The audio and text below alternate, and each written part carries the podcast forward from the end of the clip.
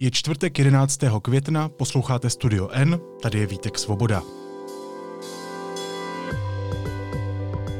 Dnes o škrtech, které předpolednem ohlásila vláda Petra Fialy.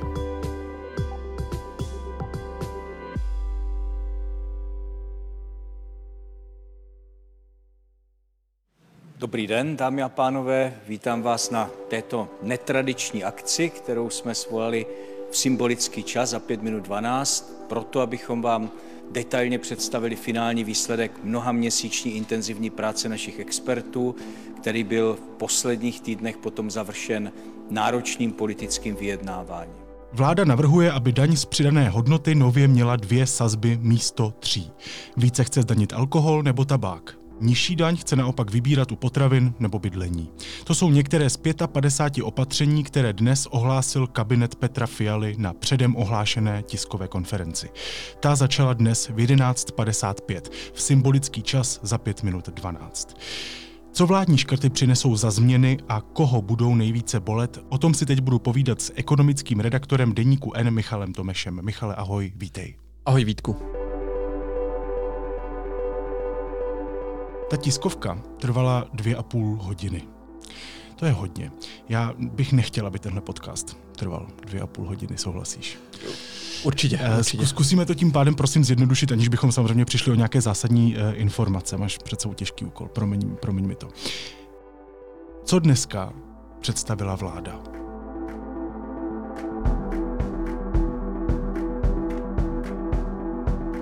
Ty jsi říkal, že mám před sebou těžký úkol. Já si to úplně tak nemyslím, protože já myslím, že se nám podaří to eh, všechno shrnout bez vaty a prohlášení a takových jako širokých úvodů, kterých byla ta dnešní tisková konference, jestli tomu tak vlastně můžeme říkat, kterých byla plná. Mhm. skutečně jako hodinu se čekalo na to, až vláda začne zmiňovat, co konkrétně se tedy pro občany změní, a to jak v oblasti veřejných financí, tedy daní eh, nebo dalších opatření, tak i v oblasti důchodů, Hmm. tedy toho, kdy půjdeme do důchodu, kolik budeme brát eh, jako důchodci důchody a tady toho. Těch opatření je 55, jak jsi zmínil, takže se asi podíváme na ty nejzásadnější. Mhm. Já si to chápu správně, tam jsou dvě hlavní sekce, úsporný balíček a reforma penzí. Přesně tak. A začněme teda u toho úsporného balíčku. Co tedy obsahuje? Obsahuje řadu opatření, která se dotknou prakticky všech. Je to do jisté míry bezprecedentní, nebo určitě tam můžeme naleznout bezprecedentní body, které se vládě podařilo vyjednat. Některé dávají velký smysl, byly potřebné, některé dávají o trošku menší smysl, třeba nebyly zas tak potřebné, ale je to prostě nějaké vyvážení politiky a odborné složky. Je nutné říct, že některá z těch opatření navrhoval už NERV, tedy Národní ekonomická rada vlády, a politici vlastně měli teďka několik měsíců, mě, měsíců čas ta opatření vzít, podívat se na ně a říct si, kolik nám to vynese peněz, co na to řeknou naši voliči, a to se do jisté míry povedlo. Takže možná pokud bych rovnou odpověděl na tu první otázku, kolik nám to vynese peněz, tak eh, jsou to dvě části. To, kolik stát ušetří a to, kolik stát vybere na daních navíc. Celkem to bude činit v příštím roce 94 miliard přibližně, v tom roce potom to bude skoro 150 miliard. Hmm. A kdybys měl vypíchnout teda ty nejzásadnější změny, které povedou tady k téhle úspoře, tak co v tom balíčku ti utkvělo nejvíc, nebo co považuješ za nejzásadnější? Tak ta nejzásadnější, to je zároveň eh, taková asi nejvíce abstraktní a je to seškrtání národních neinvestičních dotací, především eh, k firmám. No to vůbec nevím, co znamená, ale... Je to, jsou to peníze, které stát poskytuje eh, třeba soukromým podnikům nebo dokonce i státním podnikům eh, a jsou to třeba v zemědělství nebo nějakým průmyslovým firmám nebo třeba lesům České republiky, tak stát posílá peníze. A jsou to třeba nějaké kompenzace, kompenzace třeba za kůrovcovou kalamitu nebo kompenzace za špatnou úrodu, prostě něco, co ten stát dává těm podnikům, aby, aby třeba dlouhodobě dobře hospodařili a byla tak jako eh, efektivní ekonomika. Nicméně o tom, jak velký přínos eh, reálně tyto dotace, upozorňuji neinvestiční, tedy nejsou to peníze na to, aby tady firma postavila třeba novou výrobní halu, ty nikdo neškrtá, tak tyto neinvestiční dotace, tak je vlastně otázka, jak velký přínos měly do ekonomiky. Jednotlivá ministerstva dostala za úkoly seškrtat, takže to vlastně bylo politicky relativně snadno obhajitelné nebo vyjednatelné, protože prostě každý minister se podíval a řekl, dobře, tak tady jsem schopný ušetřit 5 miliard. Celkem se jedná asi o 54-55 miliard, který, eh, které stát takto ušetří, čím jsme skoro na půlce toho avizovaného balíčku. No a co ten zbytek? Tam se tedy změnily sazby DPH, to je asi taky velmi zásadní. Ano, e, tohle je ta hlavní věc, která se na první pohled nedotkne nikoho a teď se budeme postupně dostávat k těm věcem, které se dotknou nás všech. Nejdřív ty dobré zprávy, pak ty horší. Ty, ty, sám, tady, e, ty sám tady zmiňuješ DPH, e, změnu DPH. Doposud, doposud jsme měli tři sazby, daně z přidané hodnoty 21, 15 a 10 Nyní se ty dvě nižší ruší a místo nich bude jedna 12% Bavíme se tady o tom v situaci, kdy řešíme konsolidaci financí, no zrovna tohle opatření nebude mít do rozpočtu úplně pozitivní dopad a spíše na něj budeme ještě doplácet. Ale z toho, i co jsem se vlastně bavil z politiky, tak uh, oni tam toto nechali především z nějakých sociálních důvodů. V 15% sazbě do současné doby byly třeba potraviny. Všichni jsme zaznamenali, jak potraviny v poslední době zdražovaly, nyní u nich bude DPH jenom 12%. Patří to třeba i pro bydlení, jak ty jsi zmiňoval, nebo pro nějaké zdravotnické pomůcky. Problém je trošku v tom, že v té dosavadní 10% sazbě byly třeba léky. Ty se nyní přesunou do 12% sazby. Takže třeba léky je možné, že mírně zdraží, naopak potraviny, za které asi utratíme víc než za léky, eh, tak eh, ty naopak zlevní.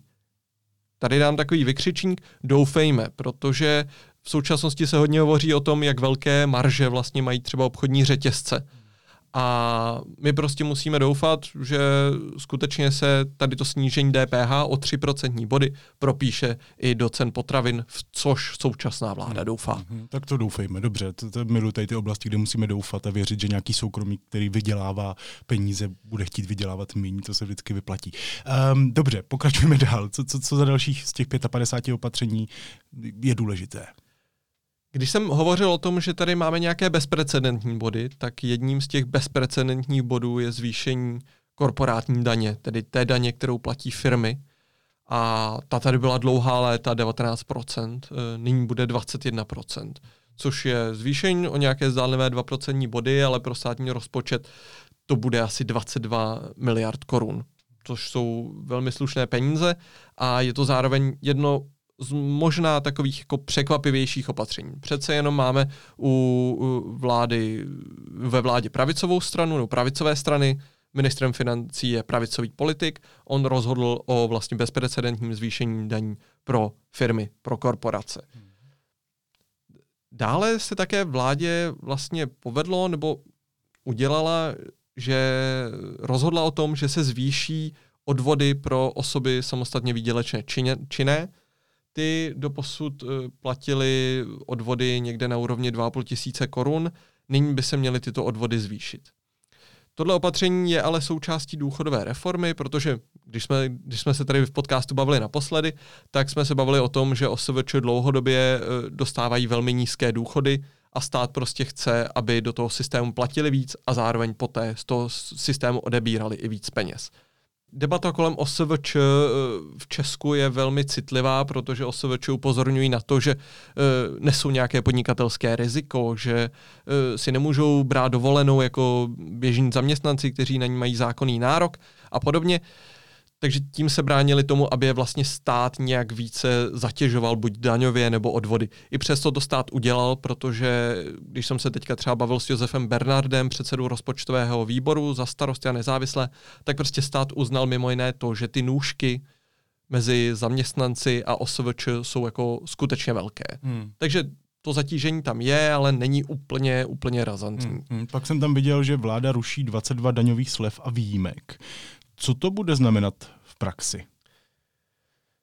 V praxi to bude znamenat, že spousta lidí možná uh, ušetří méně peněz, nějaké 100 koruny třeba ročně, uh, zruší se třeba sleva na uh, firemní benefity, třeba na takové ty sportovní kartičky, tak to už nebude daňově zvýhodněné, ale je tam e, více věcí. Třeba doposud měli studenti nárok na zvláštní daňovou slevu, ta se také ruší, což e, bude třeba problém pro studenty, kteří vydělávají více než 200 tisíc korun ročně, což třeba ve chvíli, kdy e, skutečně se o sebe potřebuješ sám postarat, potřebuješ si zaplatit nájem, potřebuješ si zaplatit jídlo, tak se tě to možná dotkne.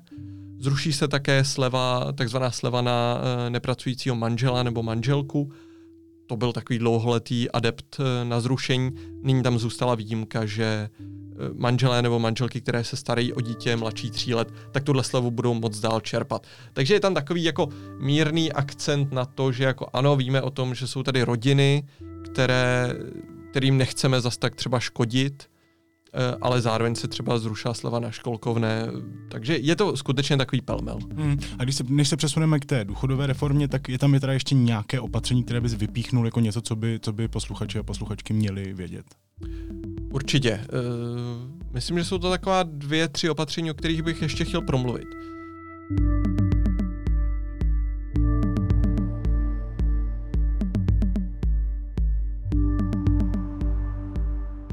Tím jedním je, že vláda znovu zavedla takzvané nemocenské pojištění, a to ve výši 0,6%. A to budou vlastně znovu poprvé za posledních 15 let platit eh, zaměstnanci. To znamená, že tobě z tvé výplaty se malá část peněz zase odečte a důvodem je prostě to, že je tady nějaká, ty jako zaměstnanec máš nárok na nemocenskou, tak z toho se má ten systém eh, znovu financovat. Zajímavé je, že než se ministr financí Zbigněk Stanjura k tomuhle eh, opatření dostal na tiskové konferenci, tak to jako trvalo skutečně dlouho. Je to trošku problematické, protože už nyní jsou zaměstnanci v Česku jako skutečně silně zatíženi, ta cena práce je vysoká, to vidíš na výplatní pásce, když vidíš eh, kolonku super hrubá mzda, pak tam vidíš čistá mzda, je to skutečně Hrozný, zlomek. Hrozný, zl... hrozná věc, ten pohled. No. Přesně tak. Eh, a tím, že eh, odvody jsou prakticky nějaká forma daně, tak tím se to zase trošku zvýší, to, ta cena práce v Česku. Nicméně není to nic úplně, úplně razantního. A další věc, o které bych chtěl promluvit, tak je zvýšení daně z nemovitosti, což já třeba jsem dlouhodobě si říkal, že to je něco, kde by stát měl eh, zasáhnout, odkud by si měl vzít peníze. Na druhou stranu stejně mě to překvapilo, že tam tohle je, protože opakovaně máme u vlády pravicovou stranu, a ta znovu tady tím rozhodla, že tedy lidé, kteří mají nemovitosti, tak zaplatí na té daně z nemovitosti více. V některých případech až dvakrát víc. Naopak musíme uznat, že ta daň z nemovitosti se v Česku platí někde na úrovni dvou až čtyř tisíc korun. Tito lidé zaplatí, zaplatí na daně víc, což je otázkou, co to třeba udělá se seniory, s rozpočtem seniorských domácností, třeba kteří bydlí někde na statku, na vesnici. Tam to reálně může znamenat nějaký zásah do rodinného do rodinného rozpočtu. Hmm.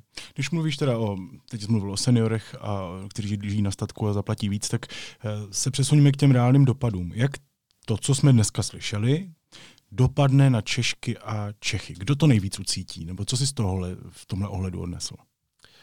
Jak jsem vlastně říkal na začátku, my to jako ucítíme všichni, ale snad jenom trochu. Ono, i, i členové vlády dopředu avizovali, že to bude bolet lidi, ta reforma a skutečně mě vlastně samotného překvapilo, jak moc ta eh, reforma bude bolet eh, některé skupiny obyvatel nebo některé podnikatele. Tím bych se možná vrátil k debatě o DPH kdy eh, jedním z těch opatření, které vlastně vzniklo, tak jsou tři různé sazby na tiskoviny, kdy u knih nebude žádné DPH, z důvodu toho, že jsou to nějaké jako nositele vědomostí pravděpodobně.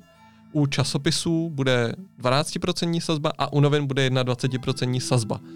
Minister financí Stanjura to zdůvodňoval tím, že Zatímco časopisy jsou vědecké, tak noviny vědecké nejsou. Já tady mám i citaci. Časopisy jsou vědecké, časopisy to je hlavně ta podpora. Když jsme časopisy chtěli něco zaradit do snížené sazby, tak jsme hledali zdravotní, sociální, či jinak společenské významné hledisko. Časopisy e, jsou vědecké časopisy, to je ten hlavní důvod, to je ta podpora prožitové snížené sazby. Ano, jsou i jiné časopisy než vědecké, ale to už se rozlišit nedá. Takže my známe vědecké časopisy, vědecké noviny Vědecké neznáme. časopisy, vědecké noviny neznáme. To nedává smysl. Nedává to smysl. Nedává to smysl. eh, Já jsem vlastně eh, zvědavý, jak se ta debata bude teďka jako pokračovat. Já, tohle jako rozhodně nemůže být konec té debaty. Takhle to přece ministr financí, člověk, který se rozhoduje na základě dat a na základě přesných definic, tak to nemůže takhle vysvětlit. My máme v redakci Petra Koupského, který u nás v tištěných novinách často vydává eh, dlouhé erudované články eh, a Deník N si můžeš koupit eh, v regálu, kde je na stejném místě rytmus života nebo chvilka pro tebe nebo něco takového, kde můžeme asi pochybovat o nějakém vědeckém přínosu. Mm, Jako, rozumím tomu, asi nechcem napadat nutně z pozice jako někoho, kdo vydává noviny, tady tyhle ty opatření zároveň, ale bychom rádi viděli nějakou logiku v tom. Ne, přesně tak. Ne, ne, nedává, nedává to logiku a uh, i když jsem se právě bavil s některými, s některými zástupci koalice, tak uh, oni v tom tu logiku bohužel taky nevěděli. Takže uvidíme.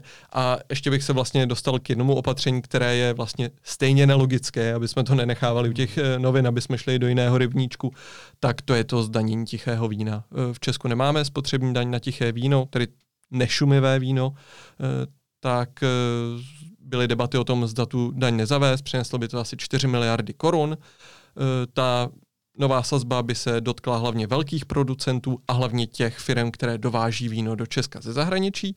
Českých malých vinařů tak ty by platili jenom poloviční sazbu té daně. Ale eh, v rámci politických stran, viděli jsme to třeba u lidovců, tak byla velká nevole tuto daň vůbec zavést. Takže nakonec eh, tady máme 21% sazbu na pivo, ale 0% sazbu na víno. Morava vyhrála. Morava vyhrála. A to říkám jako někdo, kdo je z Brna. Pak je tu tedy zmíněná důchodová reforma. Um, je to opravdu plná reforma, ta reforma, ke které se neodhodlaly ty předchozí vlády? Pokud mám mluvit pouze za sebe, je to taková trochu polovičatá reforma. Na druhou stranu je to největší reforma za uplynulé roky. To je dáno dvěma faktory. Tím prvním faktorem je, že my jsme tady měli předchozí vládu Andreje Babiše, kde byla ministriní práce Jana Maláčová za sociální demokracii a její důchodovou eh, komisi vedla Danuše Nerudová, ekonomka eh, z Mendelovy univerzity. A za této vlády se vlastně podařilo sezbírat, vytvořit řadu návrhů. Takže už bylo o čem jednat. Už bylo něco na stole, byly jasně definované ty problémy českého důchodového systému a teď musíme být jako skutečně vděční, že současná vláda, kde tu reformu má na starosti Marian Jurečka, tak že tyto návrhy nehodila do koše a skutečně na nich pracovala, zůstala tam nějaká kontinuita a podařilo se aspoň ty klíčové, klíčové části nějak dotáhnout, tedy zatím ne úplně legislativně, ale aspoň, aspoň ty návrhy. Takže díky té mezivládní kontinuitě Tady máme skutečně sérii opatření, která může tomu důchodovému systému pomoci, ale nevyléčí ho úplně. To... Taky díky Janě Maláčové vlastně. Um, co jsou tedy ty hlavní změny v oblasti penzí, které dost možná nastanou? Mm. Těch uh, změn je tam několik. Uh, já tam vidím takové jako tři trendy. Ten jeden trend je uh, donutit v uvozovkách, donutit lidi aby skutečně v té práci zůstali, aby byli motivováni pracovat a neodcházeli do předčasných důchodů. V Česku odchází do předčasného důchodu skutečně velké množství lidí. Tím nejenom, že ten systém přichází o peníze, protože ti lidé nepracují, ale zároveň musí vynakládat dál ty peníze, takže nyní budou předčasné důchody omezené, bude se do nich moc chodit později a zároveň budou méně valorizované, Zároveň vláda upravila i ty valorizace, které ta současná inflační spirála způsobila, že, že ty důchody rostly skutečně jako velmi rychle. Takže to bude taky mírně upravené. Tou druhou věcí, kterou vidím v té důchodové reformě, je, že se vláda nějak snaží podchytit problém nízkopříjmových seniorů. Máme jako hodně důchodců, kteří nevyžijí se svými penězi to by se částečně mohlo změnit, takže se prodlouží doba, po, po které budou moci důchodci brát e, vdovský e, nebo vdovecký důchod. Zároveň pokud jsou třeba dva manželé, jeden z nich bere velký důchod a druhý bere, bere malý, tak oni si budou moci říct, tak pojďme to sdílet a budou prostě brát každý polovinu té částky, což je pak výhodné ve chvíli, kdy s ohledem na, na demografii, kdy typicky bohatší muž zemře, tak ta žena nebude brát ten, ten svůj malý důchod, ale bude brát polovinu toho společného důchodu. V tomhle ohledu je to taky výhodné. A zároveň už, jak jsme uh, mluvili o té situaci OSVČ, tak tím, že uh, OSVČ budou odvádět víc peněz, tak by měli brát i větší důchody. Tím třetím opatřením, což je to nejzásadnější opatření v oblasti důchodů, tak je to, kdy půjdeme do důchodu.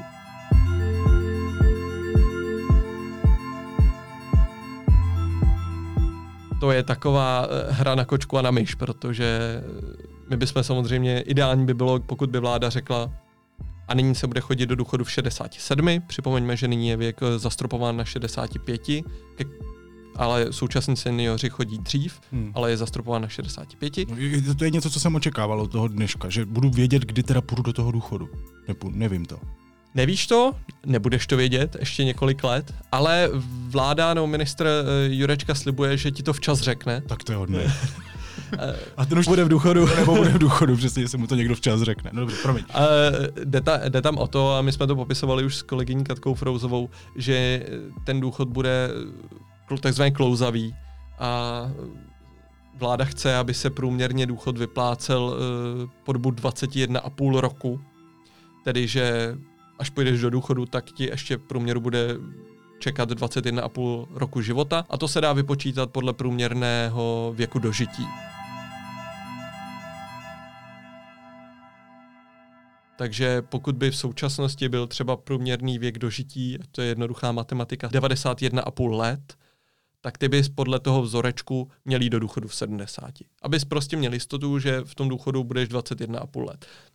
To žádnou jistotu nemám, to má, jistotu, to má jistotu nějaká tabulka, která něco zprůměrovala. Ano, ale ve výsledku eh, jde nám přesně o tu tabulku, ve které nám nyní chybí peníze a pokud se toto podaří eh, zavést do toho důchodového systému, tak eh, on by se neměl, měl by být nadále v mínusu, ale méně, než, než je ta současná situace. Prakticky to ale znamená, že nyní je průměrná doba dožití taková, že to vlastně už nyní vidíme, že ta doba věku odchodu do penze se prodlouží. Akorát to nikdo neřekl nahlas. Hmm. Vlk se nažral, koza zůstala celá hmm.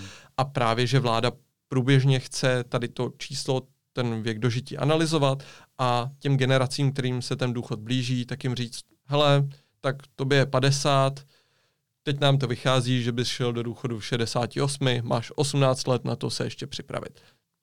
Není to ideální, ale za současné politické situace je to hmm. asi to nejlepší, co hmm. se dalo udělat. Tam padlo i to, že vzhledem k tomu, že ty důchody by měly být asi nižší, vzhledem k té valorizaci, uh, omezení té valorizace, tak uh, by součástí toho našeho důchodu měly být i úspory. Že tam jako vyloženě chce stát tlačit to, abychom si i my naspořili na důchod. Přesně tak. Je to, je to jako klíčová, klíčová věc, kdy dojde k nějaké úpravě penzijního připojištění, taky kdy ten nárok na státní příspěvek bude až ve chvíli, kdy si spoříš víc peněz. Dneska ten nárok vzniká na 300 korunách, měl by vznikat přibližně na 500 korunách. Stát chce motivovat lidi k tomu, aby se, aby se na důchod eh, lépe připravili. Eh, samozřejmě by to bylo ideální i nyní, kdyby ti důchodci, kteří jsou v důchodu, kdyby měli nějaké úspory, jenže eh, musíme si říct, že ti důchodci, kteří jsou dneska v penzi, tak třeba velkou část svého života pracovali za komunismu, za socialismu, kdy vlastně jim nikdo neříkal, připravte se na důchody, protože dojde k nějaké změně třeba ekonomiky a budeme ty důchody muset financovat jinak. Hmm, hmm, Ale je fér lidem říkat, že se na ty důchody musí, musí připravit. Důchodu a ty největší změny se budou týkat především generace dnešních čtyřicátníků a mladších populačních ročníků. A ty změny z té dlouhodobé perspektivy jsou pozitivní. Vedou k tomu, aby i tito lidé měli garantovanou důstojnou penzi, až jednou ji budou potřebovat. Dámy a pánové, děkuji za pozornost.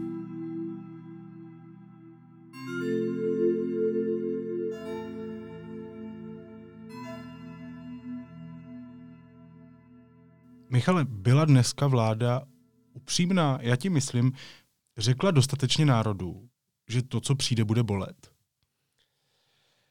No, já už jsem to zmiňoval u toho nemocenského pojištění, kdy mě vlastně překvapilo, že to nezaznělo na začátku, že ta vláda skutečně přesně začala těmi velkými proklamacemi a zachráníme vás a je, je kritická situace, ale my to zvládneme. Ale pak jsou tady přesně tady ty drobné opatření, ke kterým se člověk dobere až ve chvíli, kdy si otevře ten dokument s těma opatřeníma a tam to vidí. A vidí tam třeba, že dálniční známka bude nyní stát 2300 korun místo 1500 korun. A to je zdražení o 800 a já si myslím, že reálně přesně taková v uvozovkách drobnost. Rozpočtově toto je jako skutečně drobnost. Tak to je něco, co ty lidi může naštvat, protože za prvý to nebylo jako přímo komunikovaný, za druhý to je něco, co je bude stát skutečně reální peníze, protože těch 800 korun skutečně vytáhneš z peněženky a budeš si muset zaplatit tu dálniční známku. Takže jako byla tam snaha, ale myslím, že těch dvě a půl hodiny, co to celé představení trvalo, tak mohlo být využito jako efektivněji. Hmm. No, no tam totiž střídavě zaznívalo, že budou ty změny sociálně citlivé, vstřícné k lidem. A zároveň občas, že budou bolavé a náročné. Tak je, jak to teda je? Je to obojí teda, nebo rozumíš mi, to jde trošku proti sobě? Je to, no, asi jo, je to, je to obojí, jde to, jde, to, jde to proti sobě, takže pokud budeš mít kliku, tak zůstaneš na nule, pokud uh, máš, jsi majitel firmy, uh, tvoje manželka je nízkopříjmová OSVČ, tak uh, u vás to třeba pocítíte, pocítíte víc, protože zaplatíš víc korporátní daně, uh, manželka zaplatí větší odvody, takže je to jako skutečně, nedá se říct, že na tom někdo bude kdo konkrétně na tom bude líp, kdo konkrétně na tom bude hůř. Ta snaha vyvažovat tam je. Hmm. Ale taky mnohokrát taky zaznělo, že to všechno vede k uzdravení veřejných financí. Eh, což zní dobře, hezky se to čte, hezky se to píše, hezky se to říká, ale co to znamená uzdravení veřejných financí? Jsou nemocné? Jsou nemocné. Eh, asi zdravotnickou terminologií bych řekl, že, že minimálně jsou jako na třeba jednoce intenzivní péče jo. a teď se jim tedy nějaké péče dostalo a možná je přesuneme na eh, běžný pokoj nebo možná jenom s nějakým jako malým monitoringem. Hmm ale furt v té nemocnici budou. Hmm. Asi nepřesuneme hned, ne? Tohle bude mít, tohle bude trvat, než ucítí. My tady máme stát. prostě obrovský dluh uh, z posledních čtyř let, kdy na jednu stranu stát jako vynakládal velké množství peněz na boj s koronavirem, na boj s energetickou krizí, samozřejmě výdaje spojené s ruskou agresí na Ukrajině. Zároveň tady klesaly příjmy právě třeba v době koronaviru. A všechno tady to dohromady způsobilo, že my tady teď máme každý rok, nehledě na to, jestli ekonomika bude dobrá, jestli se jí bude dařit nebo jestli se jí nebude dařit, tak každý rok nám tady v rozpočtu bude chybět 200 až 250 miliard korun. Po dnešku si můžeme říct, že v příštím roce to bude třeba 100, 150 miliard korun, v tom roce potom to bude třeba 70 až 120 třeba miliard korun. Uh, takže furt tady máme nějaký dluh, se kterými se musíme poprat a tady je asi důležité říct, že ta práce vlády by jako rozhodně neměla skončit. Tady my si musíme říct definitivně a naprosto jako otevřeně, ale především konstruktivně, jak velký by ten stát měl být, jestli máme na to, aby jsme ho ufinancovali. Mluví se třeba o škrtání úředníků, že by se měli propustit úředníci. Ono to není tak jednoduché, zároveň velká část státních zaměstnanců, ta největší část, jsou policisté, hasiči, záchranáři, učitelé. Takže stát musí si říct, jaké agendy skutečně chce provozovat, jaké nechce provozovat a to bude trvat. Tady ta věc, tady to téma je součástí uh, vládního prohlášení. Je to věc, kterou vláda chce udělat, ale tak je dost možné, že jí to třeba vyjde tak, že ty kroky začne dělat před volbami k čemuž asi nepřistoupí. Takže znova se tady bavíme, bude to nějaká mezivládní kooperace. Ještě nedej bože, že se stane, že třeba vláda začne rozdávat nějaké předvolební dárky. To by zase tu situaci zhoršilo. Takže dneska to bylo velkolepé. Na jednu stranu nebylo ohňostroj, nebyly balónky, ale bylo to velkolepé, padaly, padala velká čísla, ale ta práce prostě nekončí, bude muset pokračovat, protože jinak se z toho nevyhrabeme.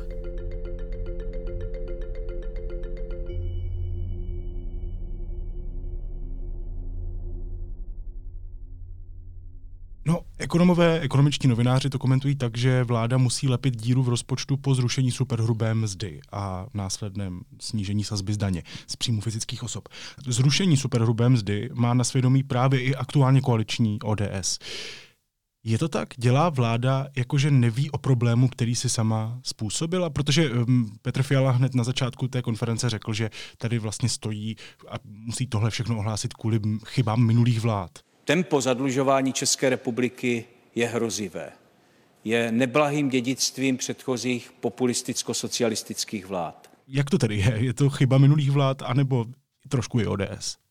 Tak samozřejmě, že pokud by se na to Petra Fialy zeptal, tak uh, oni by ti řekli, proč to udělali, protože prostě chtějí, aby lidem zůstalo v kapsách víc peněz, což je relevantní, relevantní uh, argument ve chvíli, pokud bys třeba pak ty majetkové daně zvýšil ještě víc než nyní.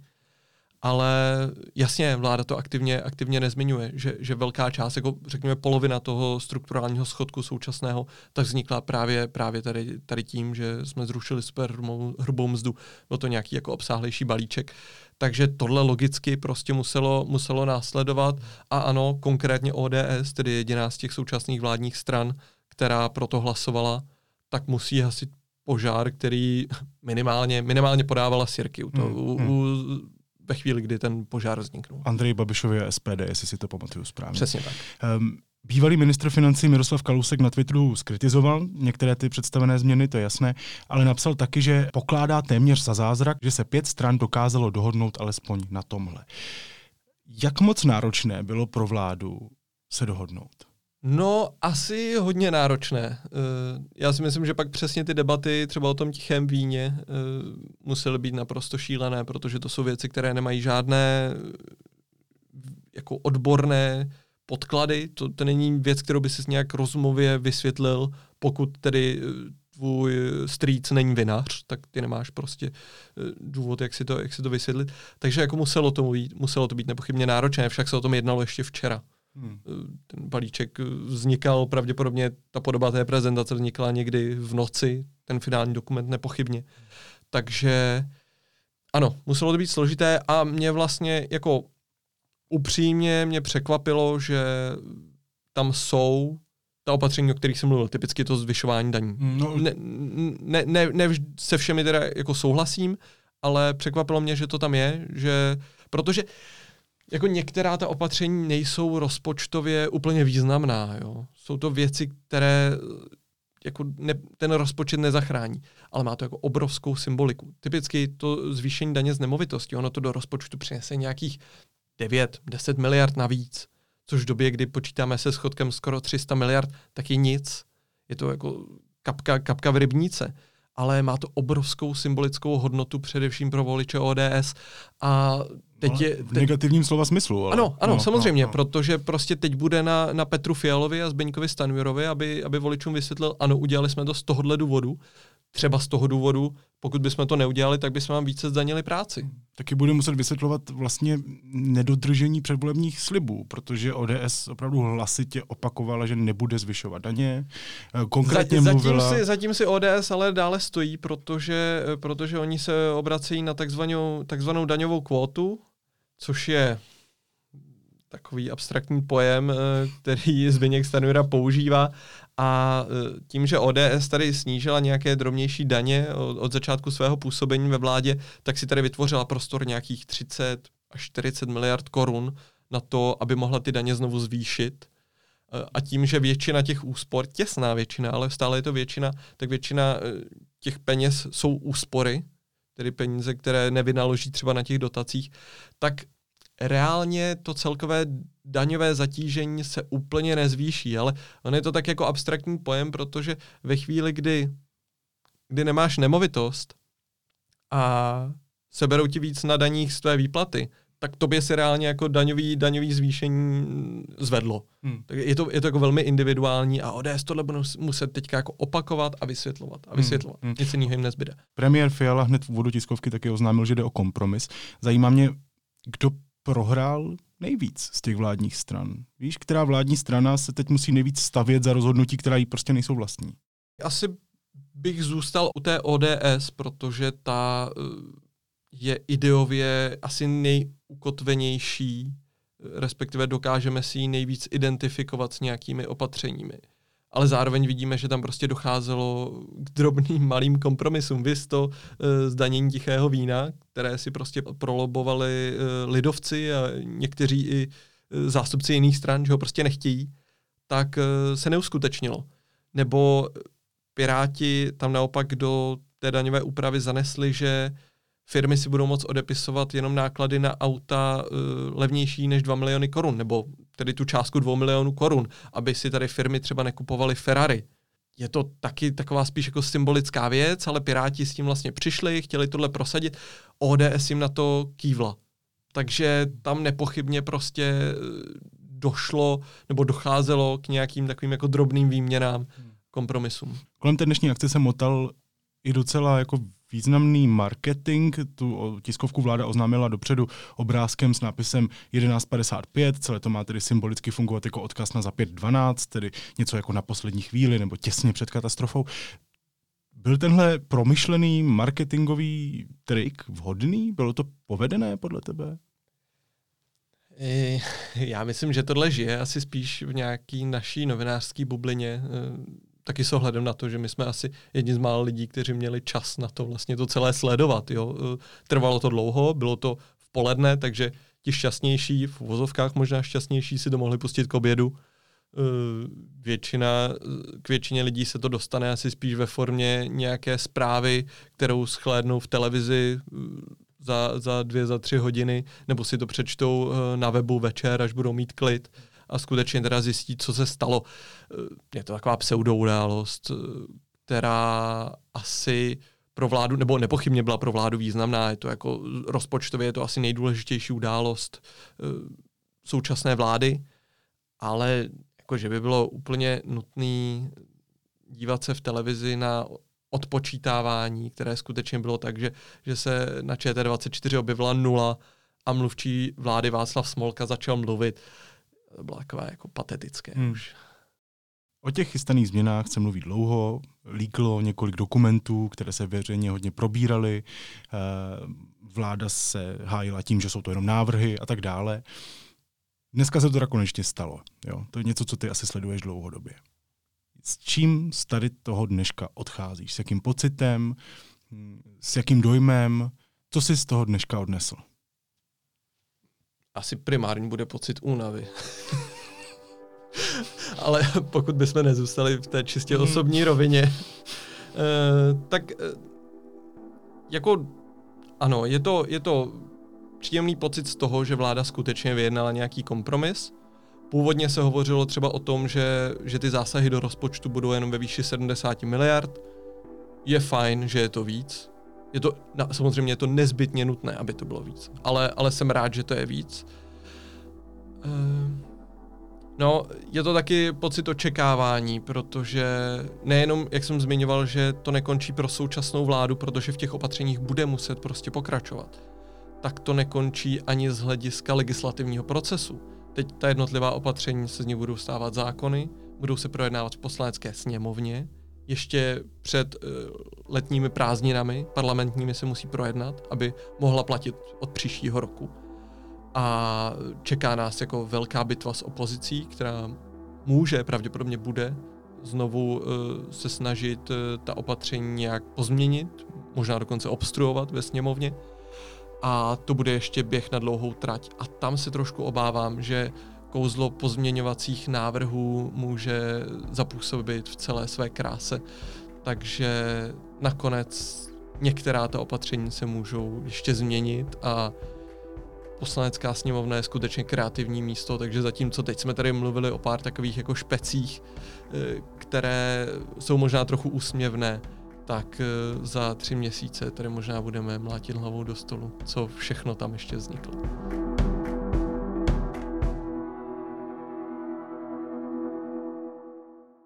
Hostem studia N byl ekonomický redaktor deníku N Michal Tomeš. Michale, moc ti děkuju. Já jenom připomenu, že teda my jsme se dneska pokusili zhrnout nějak tuhle tiskovku a tyhle zásadní změny, ale na deník NCZ najdete analýzy, najdete tam například v minutě hezky rozepsané, co všechno se stalo, takže klikejte tam.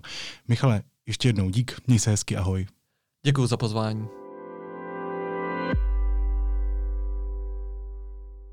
A teď už jsou na řadě zprávy, které by vás dneska neměly minout. Odvolací senát potvrdil expremiérovi Nečasovi podmínku za křivé svědectví. Nečas je prvním pravomocně odsouzeným někdejším premiérem České republiky v trestní kauze. V posledních dnech Ukrajinci provedli několik úspěšných protiútoků v Bachmutu. Tím o něco málo postoupili v dlouhotrvajících bojích o město. Evropský parlament schválil celoevropskou ratifikaci úmluvy o prevenci násilí vůči ženám. Celý proces trval 6 let a šest členských států, včetně České republiky, dosud k úmluvě nepřistoupilo. Ani čeští europoslanci při hlasování nebyli jednotní.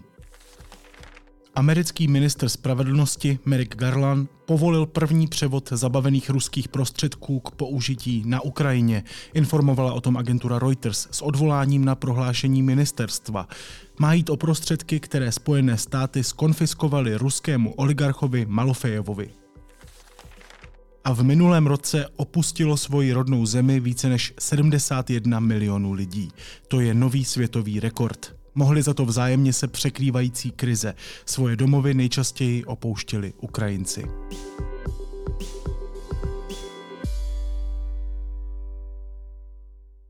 A na závěr ještě něco, co mě zaujalo a možná by mohlo i vás. Dneska to bude cute. Už před časem vydala jedna z největších současných popových hvězd, zpěvák Harry Styles, svoje album Harry's House, které je dobré, které je fajn, které se dá poslouchat, mám na něm oblíbené momenty a momenty, které mě zrovna nezaujaly. Co se ale stalo velmi čerstvě je, že Harry Styles vydal klip k písničce, která se jmenuje Satellite.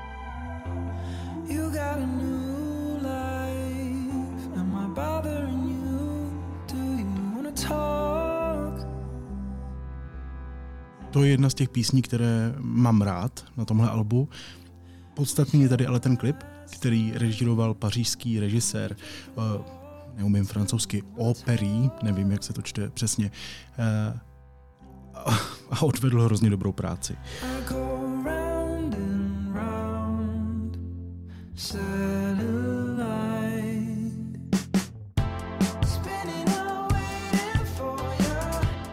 Tenhle klip mi připomíná, hodně připomíná můj hodně oblíbený videoklip eh, k písni Coffee NTV od Blar, kde prostě oživné taková krabice mlíka a eh, je to celé strašně smutné, dojemné, rostomilé, cute, zažije takové velké nepříjemné dobrodružství, koukněte se na to. Velmi příjemná eh, oddechovka. No a tady je to stejné. Tady ožije robotický vysavač, nebudu vám říkat detaily, každopádně je to strašně cute. Je hrozně příjemný se na to dívat, já jsem se dojal, já jsem odešel spokojený ano, od tohohle klipu, což se mi moc nestává. Tak tady tu spokojenost nabízím i vám. Pokud si chcete oddechnout, podívat se na pár minut fakt jako cute obsahu, takový krátký film s docela fajn písničkou, tak můžete.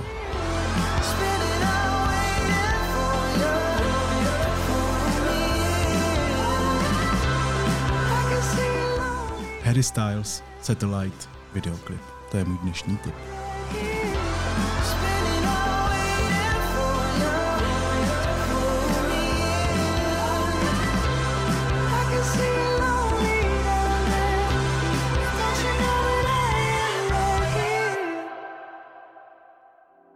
Naslyšenou zítra.